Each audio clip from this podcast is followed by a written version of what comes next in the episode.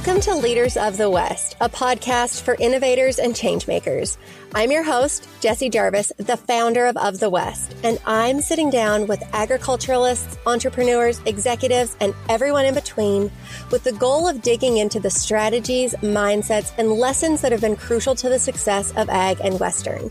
Whether you're carrying on the next generation of your family's operation, starting something from scratch, or determined to climb up the leadership ladder, we're going to inspire you to continue to dream big, growing not just you, but the future of agriculture and Western as a whole. Let's go.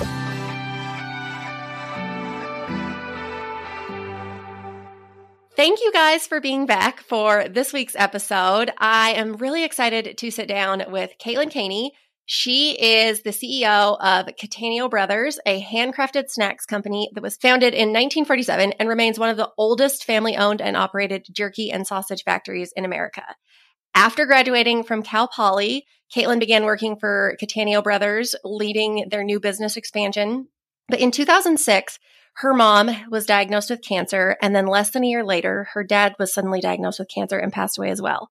So Katelyn has had a very interesting journey through the loss of her parents, but has also taken that and has led her where she is today, which I am really excited for you guys to listen to that story and that journey because I know that all of us in our industry go through different hardships and it is really impressive how she has grown through hers as well. And in addition to Cattaneo Brothers, Katelyn also has two other companies, the Mercantile, a modern mercantile and specialty gift shop that is in downtown San Luis Obispo, and a new venture that she opened up just this year called the Hat Bar by Kate Kaney in downtown San Luis Obispo. So with further ado, thank you, Katelyn.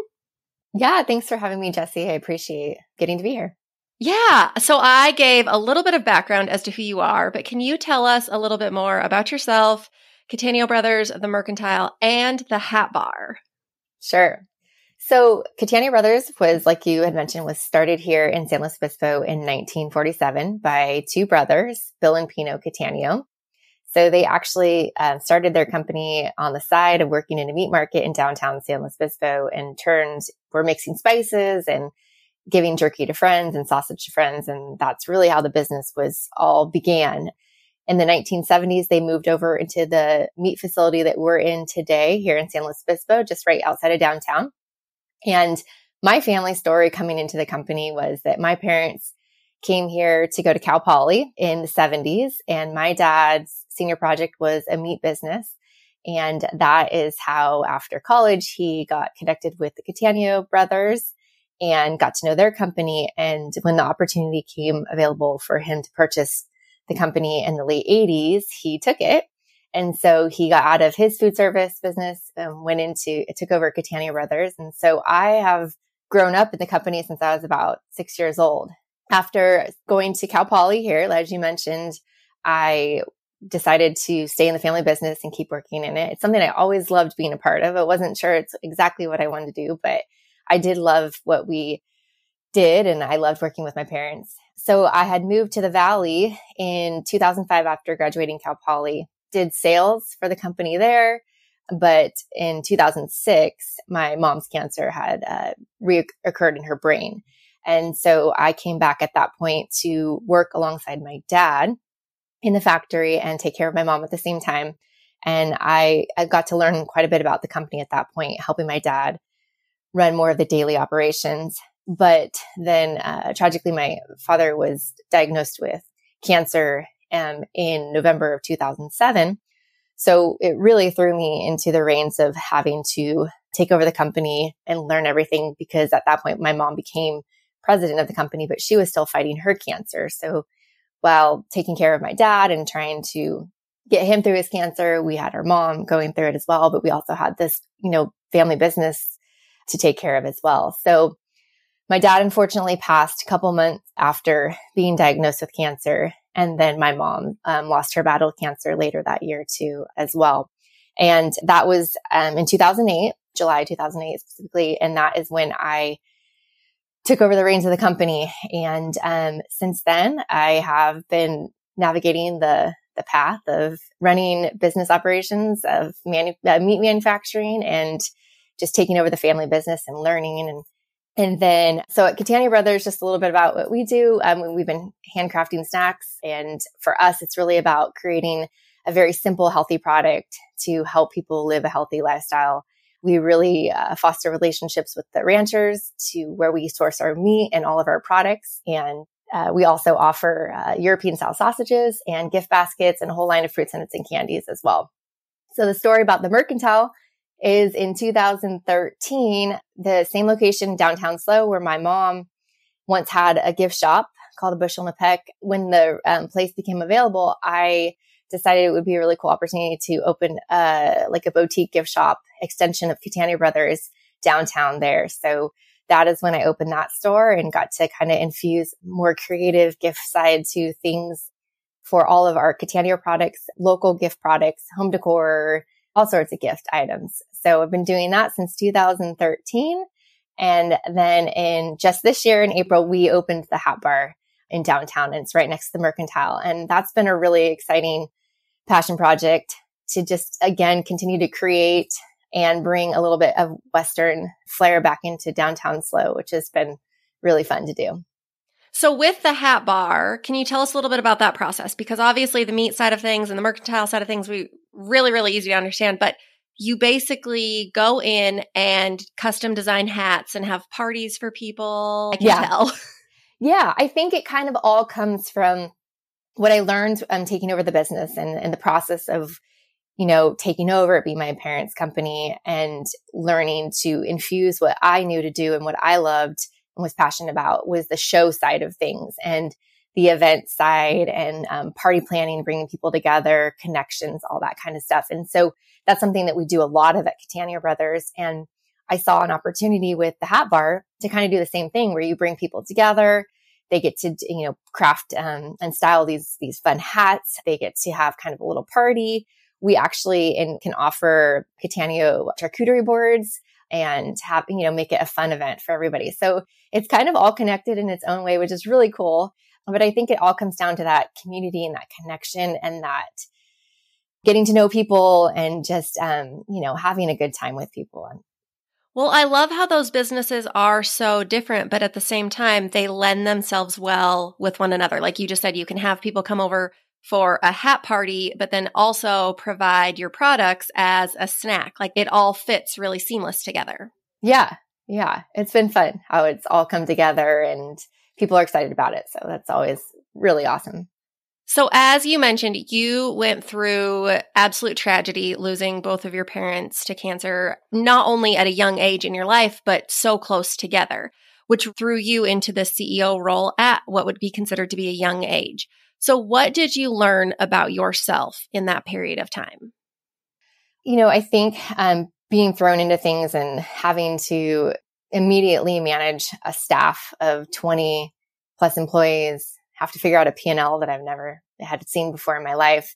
I think the thing that I realized more than anything in that time, and I didn't realize it right in the thick of it, but as days went on and months went on, I really understood that my parents had really prepared me for that much more than I'd ever had known. And I think that was such a remarkable and comforting feeling to know that because of the wonderful childhood I had grown up around hardworking parents, I grew up in agriculture and just learning how to be a part of family business. I all along was prepared for the journey that I was going to have to go through.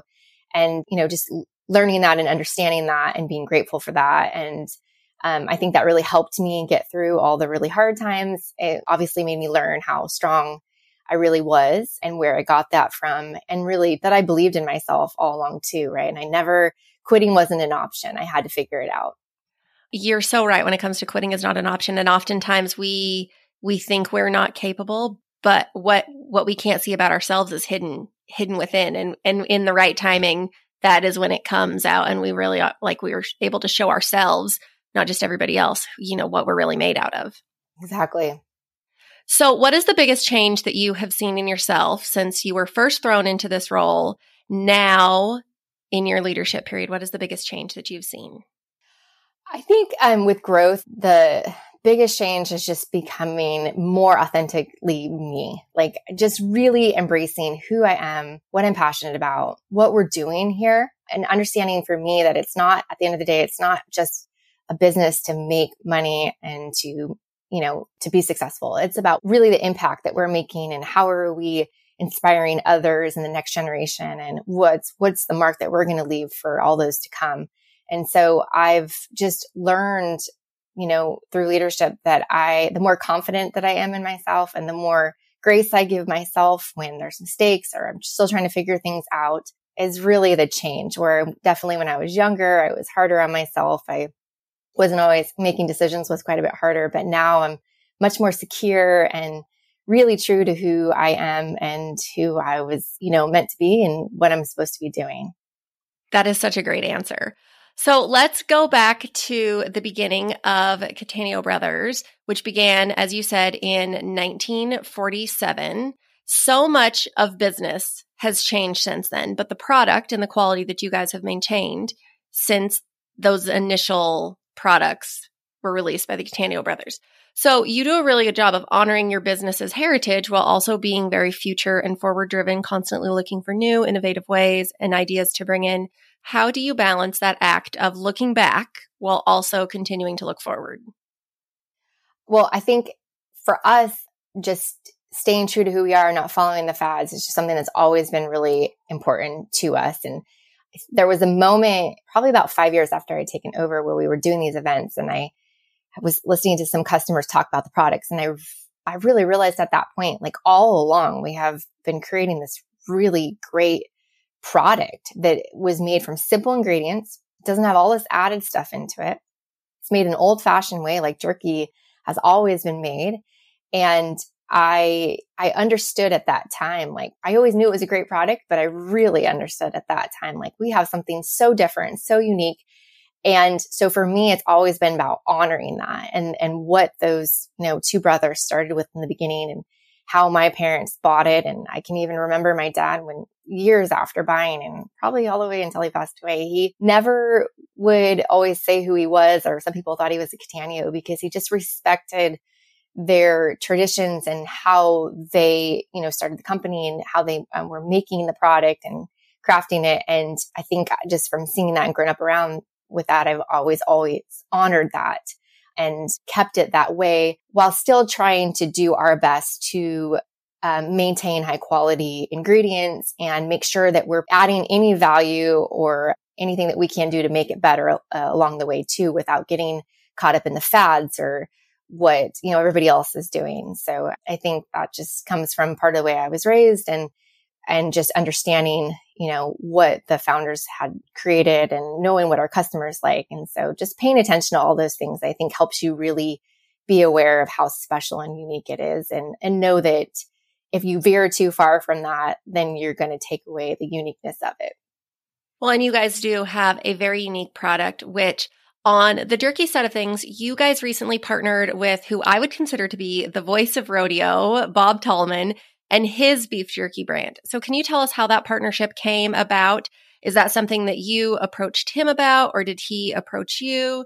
And in a deal like that or a, a partnership, what do you consider before you decide is this a good collaboration for our brand, or is it something that maybe wouldn't be a great fit? Sure. So we uh, participated in the Elks Rodeo. We have had a booth there and been a sponsor of it for many years. And the CEO of Elks Rodeo had texted me and she said, I have someone that wants to meet you. And I was like, who wants to meet me? So I went back behind and she introduced me to Bob and I was like, this is so. But like, why am I getting to meet Bob? This is so cool. I didn't know he had a jerky company. I just, like you said, I knew him as the voice of rodeo.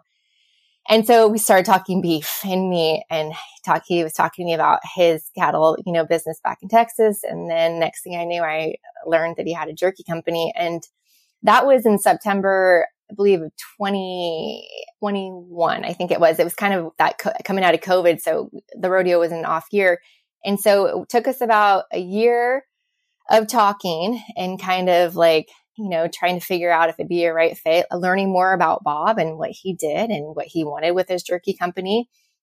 And it kind of evolved from being, uh, we were just going to make it because he had a, you know, somebody making it for him in Texas and it, and he, he really, he, he went to Cal Poly. He knew about our brand. He loved everything we were doing.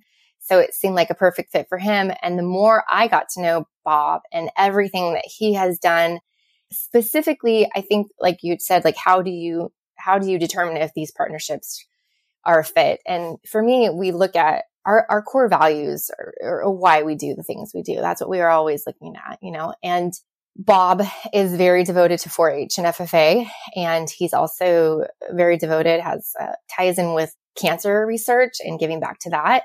And those are two things that like really are very, very important to me and a big part of my life. And then just getting to know him and all the things that he's doing for, you know, the Western industry and his growing, his background of growing up.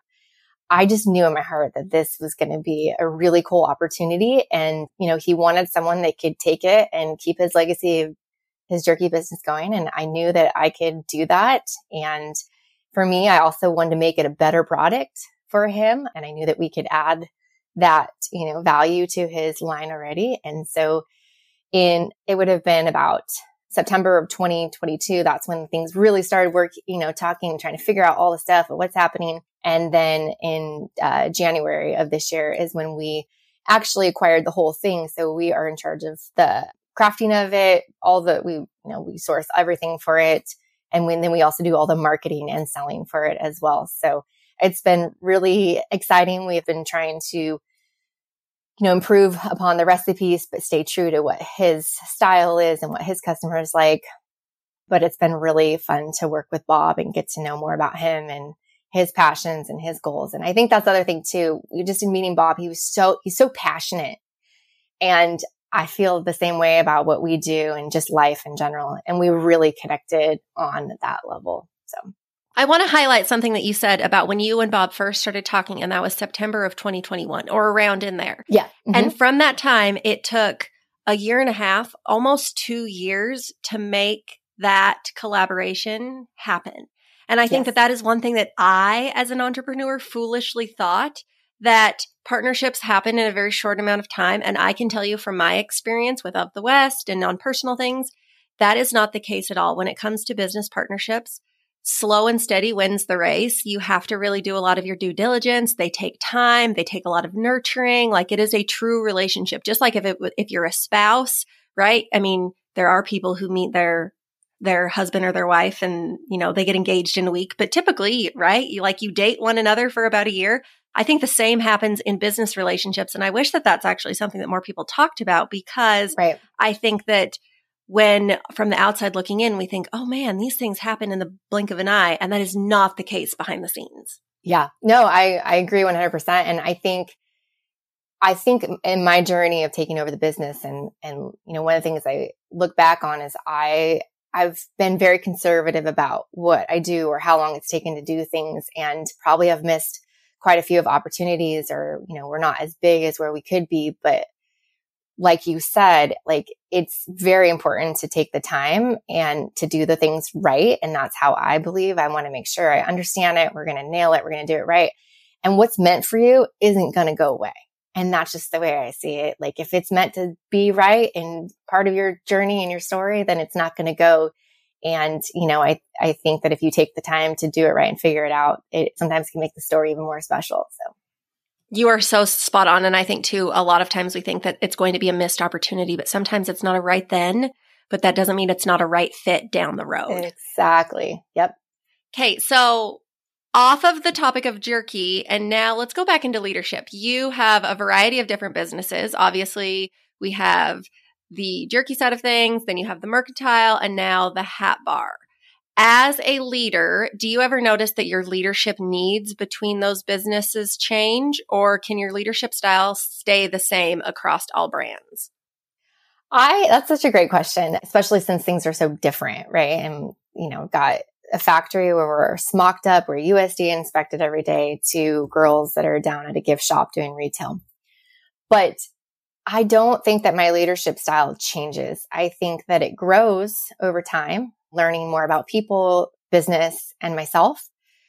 But I have found that I really have always ran it the same way and not just because I'm so passionate about it and I I get in there. It's a very hands-on approach. We figure it out together. I want to be there. I want to do it. I want to be a part of it. I'm going to trust you too to figure it out and do it, keep going on your own too. But I think just I've always been right in there with my staff to figure things out, to learn, to train, to get systems in place. And, you know, oftentimes I have to jump into situations right there with my boys and, and that I have and figure it out. And I think that that's just kind of been always been the way that we do it. And my staff knows that about me. And I think over time I've learned to maybe, um, delegate better and um, trust more, but I've always still wanted to be a part of the process because I truly care about it and our brand and what we're doing. And, and I want my staff to feel that and get that same energy and feel and, you know, have that same passion as well. Well, and your staff probably appreciates that you are somebody who is quote unquote in the trenches with them often doing the thing. It's not, you know, you're not leading from the top, you're leading from within. Yes. So let's talk a little bit about how you navigate life as an entrepreneur. You are somebody with multiple irons in the fire. And I don't know that we've mentioned this, but you have two twin boys. They're eight. Is that right? I do. Yep. Eight years old, almost nine. They are at busy ages. So you have two boys, three businesses. Do you have any strategies or boundaries or mom hacks that you live by? How do you do this?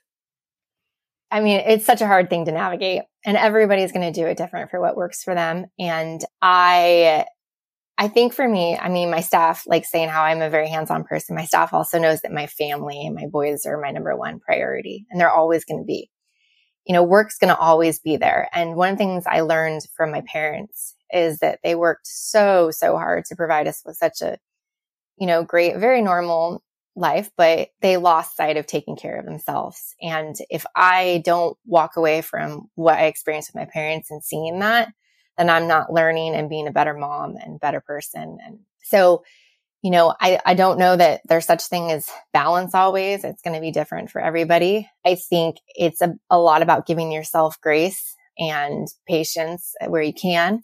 But I just think like being a family business and understanding and working you know, with a compassionate understanding of like, I care about their families. I care about their health and well-being and my staff cares about the same. It allows me to come and go as I need so that I can put my kids first and really truly also find time to take care of myself because I truly believe that saying in the oxygen mask. If you do not take care of yourself, you cannot take care of anybody else. Like at some point, it's gonna blow up on you. It really is. And so you have to do that. And it's not selfish to do that. And what that might be for you is different from anybody else. So I think not comparing in your journey of business and being a mom or whatever your roles are, I think that's a very important part too. And then again, just kind of, it comes down to those core values, just like with business, like in your life and, and what's, what's important to you. And for me, it's if I'm creating you know, healthy meals for my kids and giving them a healthy lifestyle and lots of love and attention and also showing them what hard work is and what a family business is,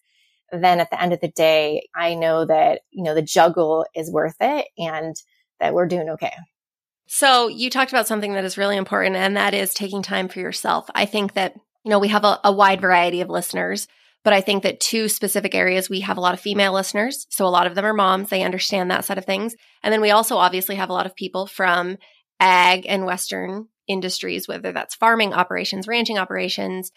And I think that traditionally those two groups, farmers, ranchers, moms, probably take the worst care of themselves because they give it to everybody else first.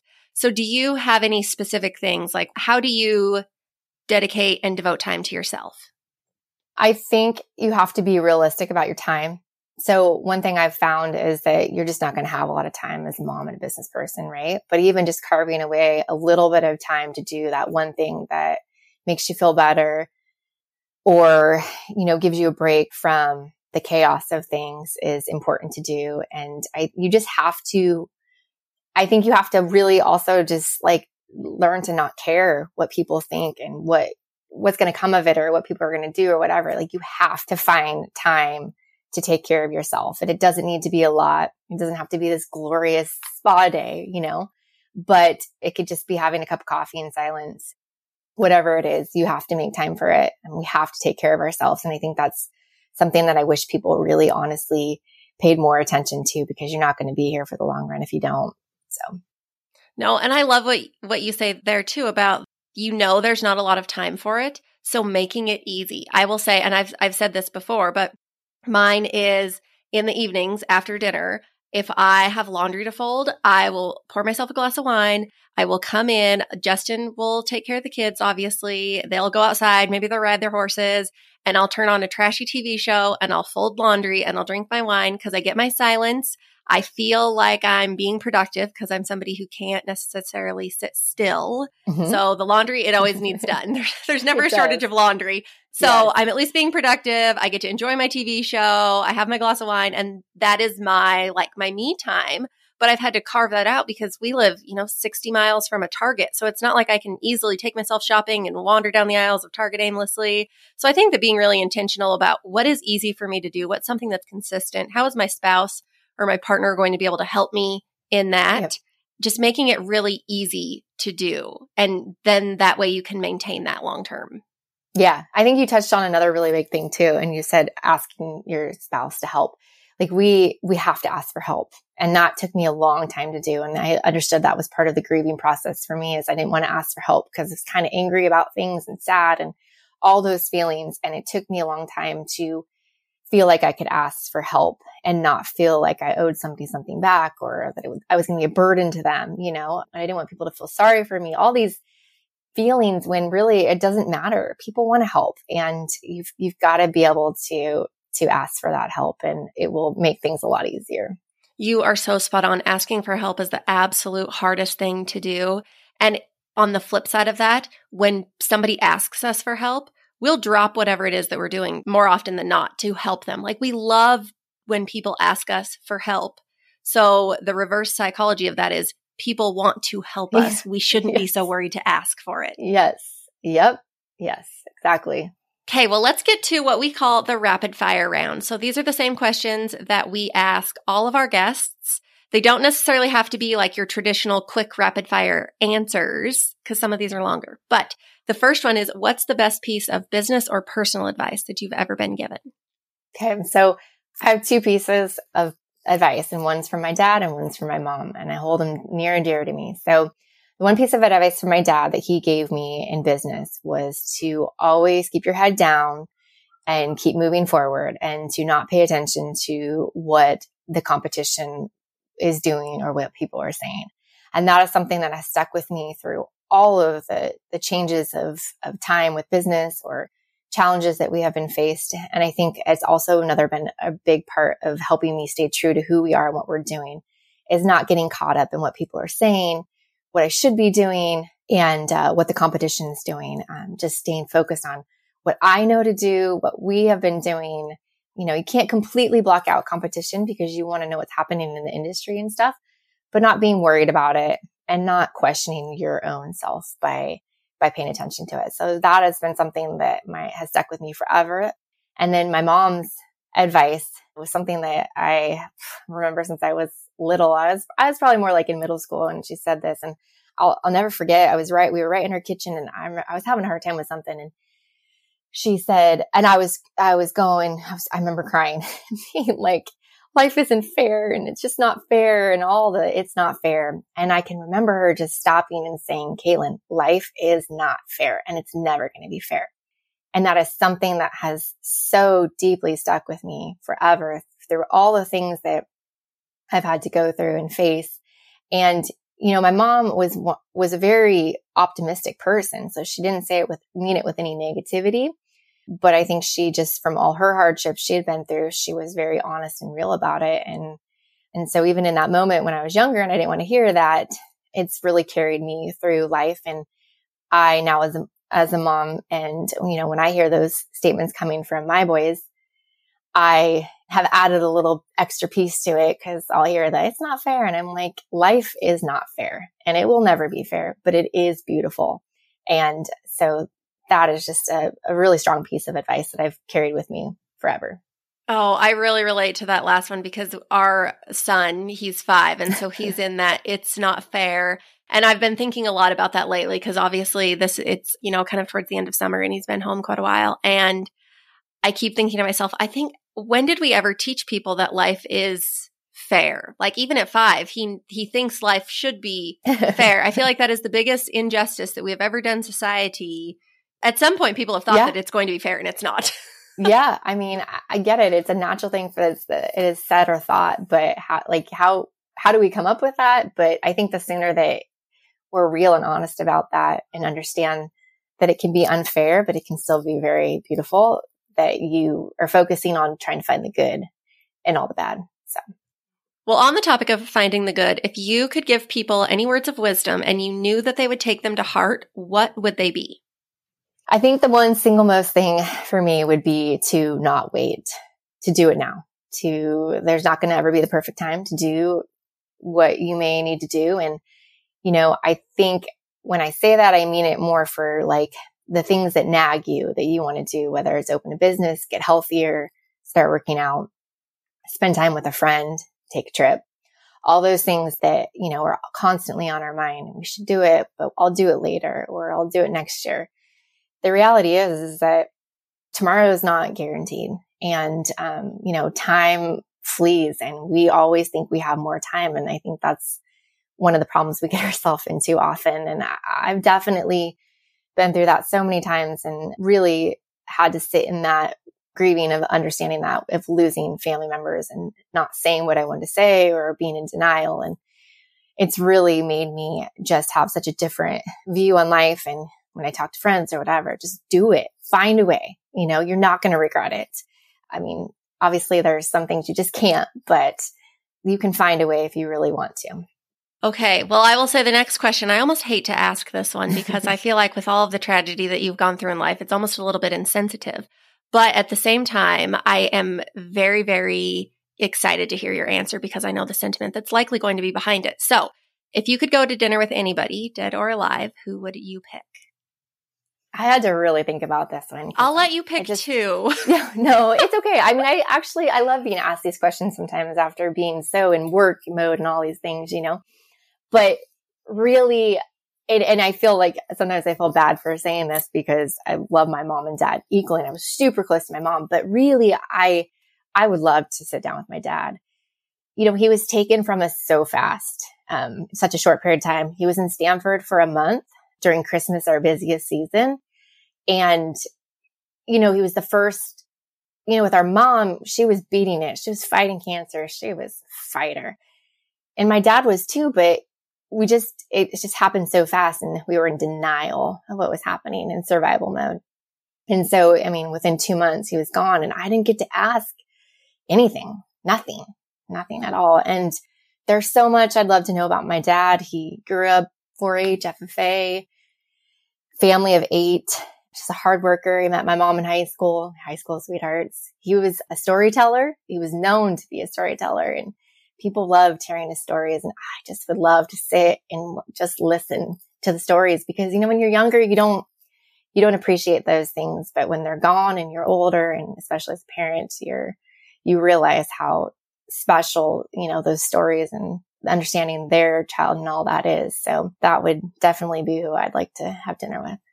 Well, and there's never a wrong answer, but holy cow, you you gave the I knew that was the kind of answer that you would give. What is one quote that you lead your life by?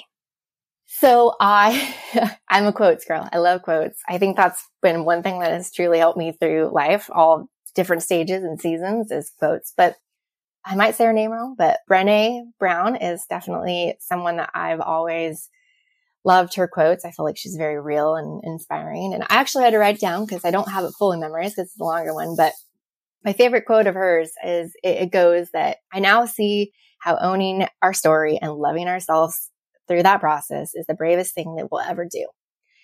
And I think there's several reasons why that quote means so much to me. And I, I think, you know, the first part about owning our story, I think that if everybody was to do that, and we shared our story, how powerful would that be if we weren't afraid of what happened and what we went through or what others would think about us? Like how, how that would impact our world and what we're doing. And then loving ourselves through the process because that's part of grieving and going through things. And, um, I think that's something too that's very hard for people to do. And it's been something I've had to learn and understand through all the things. And I feel like those two things, when you do that, it just again leads you back to that authentic place in life where you really are who you're supposed to be and doing what you're supposed to be doing and, you know, leaving a greater impact on what we're doing here in the world. Ooh, that I've never heard that quote before. And that is, if for those of you who are listening, don't worry, of the West, we, I will make sure that we type that up. We'll share it in our stories. That is one that we all need to see, hear, read. It needs to be like on your, the, what is that? The, like the background of your phone. That's a good one. Yeah. Yeah. Okay. Let's talk about your favorite things. Do you have a favorite, a product or a service or a book, podcast? What if, what do you want to share with people? You know, I, I, I have not ever dove into specific things like that and like had something that I truly love, which I don't, I don't know if that's a good or bad thing, but I'm trying harder to get into more podcasts now, especially being on the road more. So that's been something that I've been dabbling in, which has been fun. But as far as books, I've read so many books and they all touch me in different ways. And then, uh, I, I, I think in some ways it's just very simple that it's just the little things in life, like having coffee, like those routines, right? Having a good coffee, getting to work out. It's very important to me, um, to have that time and to know that I'm taking care of myself. And then, you know, spending time with my friends and having those outlets are, are really important to me. So I've never really gotten into like any set thing to like help me through things. It's been a lot of pieces that have contributed to helping me through everything that I've, you know, gone through in my, in my story. So. Well, I will say that really was the best answer though, because now I encourage every single listener to do something, one thing for yourself this week and then share with us, tag Katelyn and tag of the West or tag me and tell us what it was. What was the one thing that you took time to do for yourself? Maybe you bought yourself coffee or you went to the gym or you you know, whatever it is, do something for yourself because I think that that has been a continuing theme throughout this entire episode that is so important that none of us take enough time for. Yes. Perfect. Kate, well, where can actually, before I ask where people can follow you, can we talk about the product and where people sure. can go try your jerky and buy your jerky from? Yes. So we manufacture, produce everything here in San Luis Obispo in our factory. Um, so you can actually come here and see it and smell it and hear it all be made. But for anybody outside of our, you know, about our 90 mile radius north and south, which we're in every store, gas station, grocery store, breweries, wineries, you can find us there. But outside of that, you really got to go online to our website to www.cattaneobros.com and all of our products are online. Um, we ship daily. You can actually still call us and our staff picks up the phone, take your order, love to talk to you. We love talking to people and hearing um, who's calling in. You can email us and then um, we are working on more nationwide growth. That is our big push right now of getting out. And then Bob's Jerky too, you can get on our website and then he's in all the boot barns. Not all the boot barns, but a lot of boot barns out throughout the United States and then central markets in Texas as well. Well, I will say prior to this episode ever being recorded, because this is the first time that Katelyn and I have ever met, but I have had the product maybe about a year ago. And it is so good. You guys, I am a jerky lover. I eat jerky every day, numerous times a day. And this stuff is at the top of my list. So I can attest to the Thank quality you. of the product. I understand why it has been around since 1947. Thank you. okay. Well, now where can people who want to follow you, learn more about you, hang out with you, see those handsome young men of yours, where can they find you online? Yeah, I mean, we, our website has a lot of stuff, but you can follow us on Instagram, Facebook. We try to share as much as we can on there about our story and what we're doing. like, like I said, we love the connections. We love getting to know people.